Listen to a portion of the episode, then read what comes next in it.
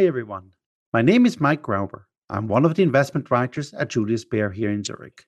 Today is the 16th of December. The central banks of the Eurozone, the UK, and Switzerland raised interest rates by half a percentage point yesterday, matching the Federal Reserve's previous day move.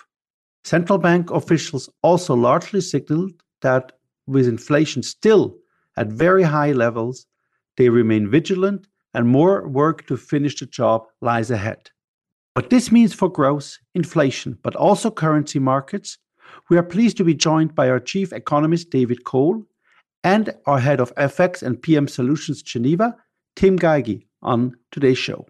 And we will close off with Manuel Villegas from Next Generation Research on the topic of the moment in crypto, centralized exchanges and their validity. Following the ECB's announcement yesterday, the euro jumped, but it could not hold its gains. And Eurozone yields spiked with the extra yield investors demand to hold 10 year Italian bonds over German securities rising to over 2%.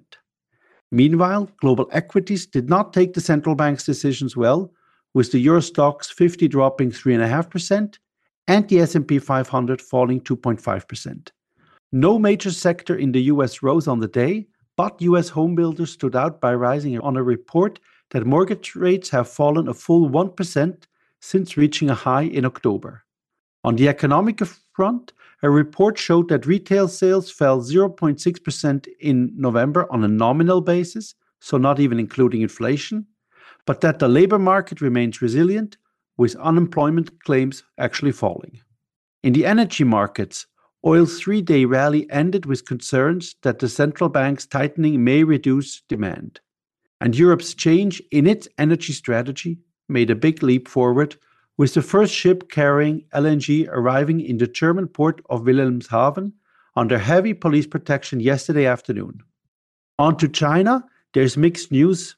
On the positive, about 200 Chinese companies are no longer facing an acute threat of being delisted from American exchanges after US inspectors said they were able to sufficiently review audit documents. And China's government hinted at more support for the property market. But Washington has moved forward with blacklisting dozens of Chinese tech companies, heightening ongoing trade tensions, and Beijing's rapidly spreading COVID outbreak has turned the Chinese capital of 22 million people once again into a virtual ghost town. Asian shares are mixed this Friday, with the Hang Seng slightly in the plus. But in Japan, the Nikkei 2225 is down 1.9%. And European shares after yesterday's fall are looking to open in the green in a few minutes. In terms of economic data releases today, data on how purchasing managers in the Eurozone, UK, and the US see their business prospects is going to be out. An interesting data point for evaluating the state of the economy. And the investment firm KKR is out with a report on the benefits of private credit in a traditional portfolio. When it comes to private market assets, and for those interested in our bank's other podcasts, you might want to listen to this week's Beyond Markets podcast on the topic of private market investments with our in house specialists. There's also a German edition available on the Marktanalysen und Gespräche podcast channel. This is all on the Markets Wrap. And now coming to, as uh, announced already to central banks. And over to you, David Kohl. What is your takeaway from this week? Hello, good morning, Mike. Let's go over to central banks. So um, yes, this week had uh, like a couple of central banks uh, meetings all over, which which was basically the most important one was definitely uh, the from the Federal Reserve. Overall, we have to say no surprises here. So all central banks stepped down a bit in terms of pace of interest rate hikes. That was the expectation. So 50 basis points, not 75 basis points that was the good news. So why are um, capital markets are not taking this as, as positive for overall? Uh, we think that the hawkish message uh, going with this uh, interest rate decisions was the one which really uh, puts the question in center if central banks are over tightening here. Uh, it's fine from central banks to fight inflation, at the same time, we have seen that inflation is rolling over anyway. Um, so for financial markets, it's a big question now. Um, do central banks do too much compared to like last year, where central banks had been in the position where they have been basically doing too little? And uh, this is, of course, a timing issue. Just more, just much more a timing issue uh, than the question: um, Are interest rates at the right level? So, starting with the uh, Federal Reserve, uh, which is uh, which hiked rates this year uh, by 400 basis points. Um, this is a very steep rise we have seen, which has been delivered this year, and of course, the impact of the, on the economy on the inflation side, which is uh, on the center of fight of, uh, of, the, of, the, Federal Reserve, uh, will take some time. Um, so so far, we are quite confident that these decisions of central banks, or of the Fed, of the ECB, and also of the Swiss National Bank, of the Bank of England, will have their effects on growth, on inflation, and particularly on inflation, but not tomorrow, not the next month, but in the next six to nine months. Uh, from this respect, um, we think central banks are doing the right thing in terms of uh, leaning against inflation. Uh, at the same time, they uh, are starting to enter this territory where we would say uh, it's it's too much in terms of uh, central bank, in terms of monetary policy tightening, and of course, it makes the danger that the economy will take a hit, not in the next few months, but really uh, in the next 12 months uh, from the tighter monetary policy. Uh, this is for us the most important message of this week's central bank meetings, and it goes across um, all central bank meetings, in particular uh, when it comes to the Federal Reserve, which is pretty advanced in terms of tightening, in terms of making monetary policy more restrictive, but also the ECB, uh, less so for the smaller, for the uh, um, for the smaller central banks, uh, like the Swiss National Bank, uh, which uh, did fulfill completely expectations uh, with this interest rate hike, and which is still much far away from being like over tightening, over restrictive territory than uh, we have seen for the ECB or for the for the Federal Reserve. With that, thank you, and over to you, Mike. Thanks a lot, uh, David, for these comments and thoughts. And now over to you, Tim. Uh, I can imagine the, the central banks kept you busy this week. So, what's your take?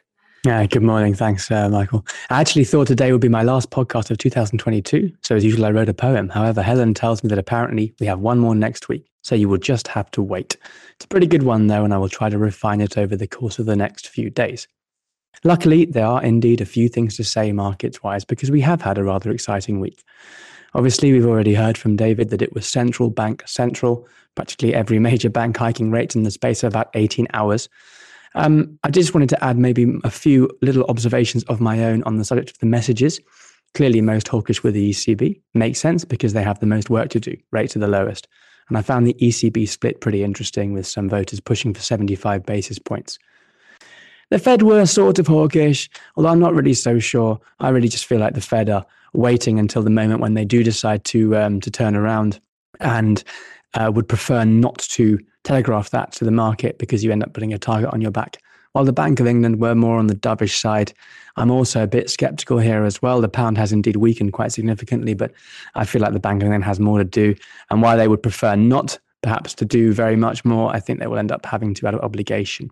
Most interesting to me was really that the CPI numbers out of the US and the UK, which really speaks to my more negative dollar view. In both cases, the print was below both expectation and the previous month but the UK number is about 3% above the US number. If the European CPI number to date follows the same pattern, then that would leave us with inflation heading in the right direction in all three places, but with the US already dealing with a much lower number. The Fed are ahead of the other two central banks, so I hold my view that there is still more downside lurking in the dollar for next year. We can have some more volatility, perhaps a bit of position squaring for year end, but I do think that if you are still very long dollars, you need to be very careful. And while the open goal uh, perhaps of it being down at parity, where it would have perhaps been easier to make a decision. Although it felt to us like actually a lot of people felt it was very difficult to make a decision even down there. I still think there's room. I still think we should see euro dollar above 110, cable above 130 at some stage in the not too distant future, and perhaps even further beyond that. Metals struggled a bit as well, of course, although gold has managed to stabilize without any dramatic move lower, while platinum is still above 1000. I favor platinum over gold personally, but there is some bullish interest in our trading team for gold, which they expect to see higher from here. I would prefer to look perhaps at an accumulator to try to gradually build a position.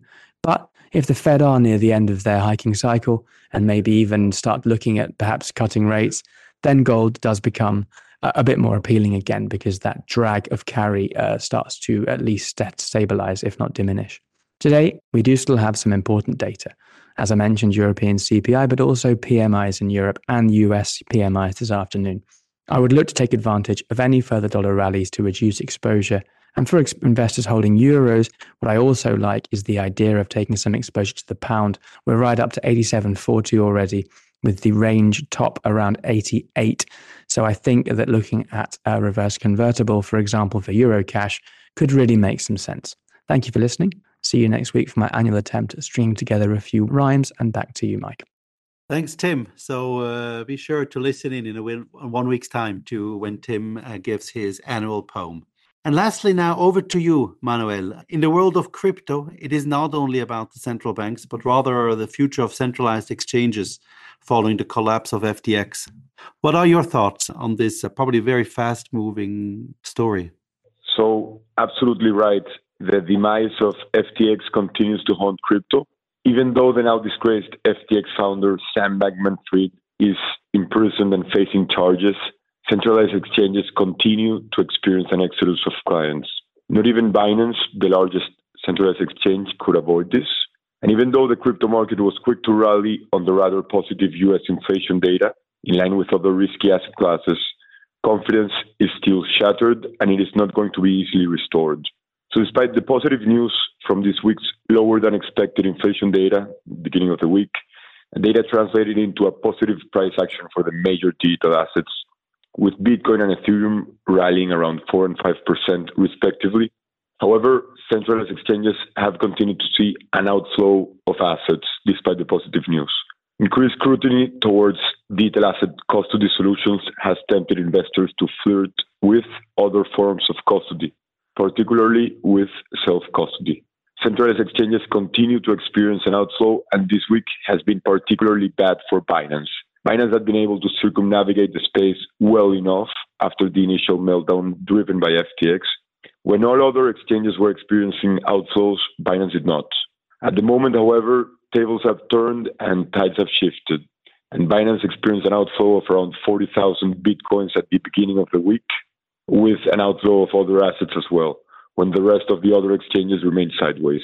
This can potentially be attributed to some accounts being blocked by Binance or to differences the exchanges had with the US dollar coin, stablecoin, in recent days. Overall, these flows can be indicative of the fact that investors are looking for better alternatives towards custody solutions. Taking all of this into account, we are of the opinion that a short term recovery remains unlikely for the asset class, as fears of further contagion still loom large, even though the blockchains have continued to operate as intended. So that's all for me, and thanks, Mike. Back to you. Thanks a lot, Manuel. Uh, very interesting, your comments. And this also concludes today's show. Please tune in on Monday again when our technical analysts provide their key takeaways from the recent market action. That's all from us, and bye for now.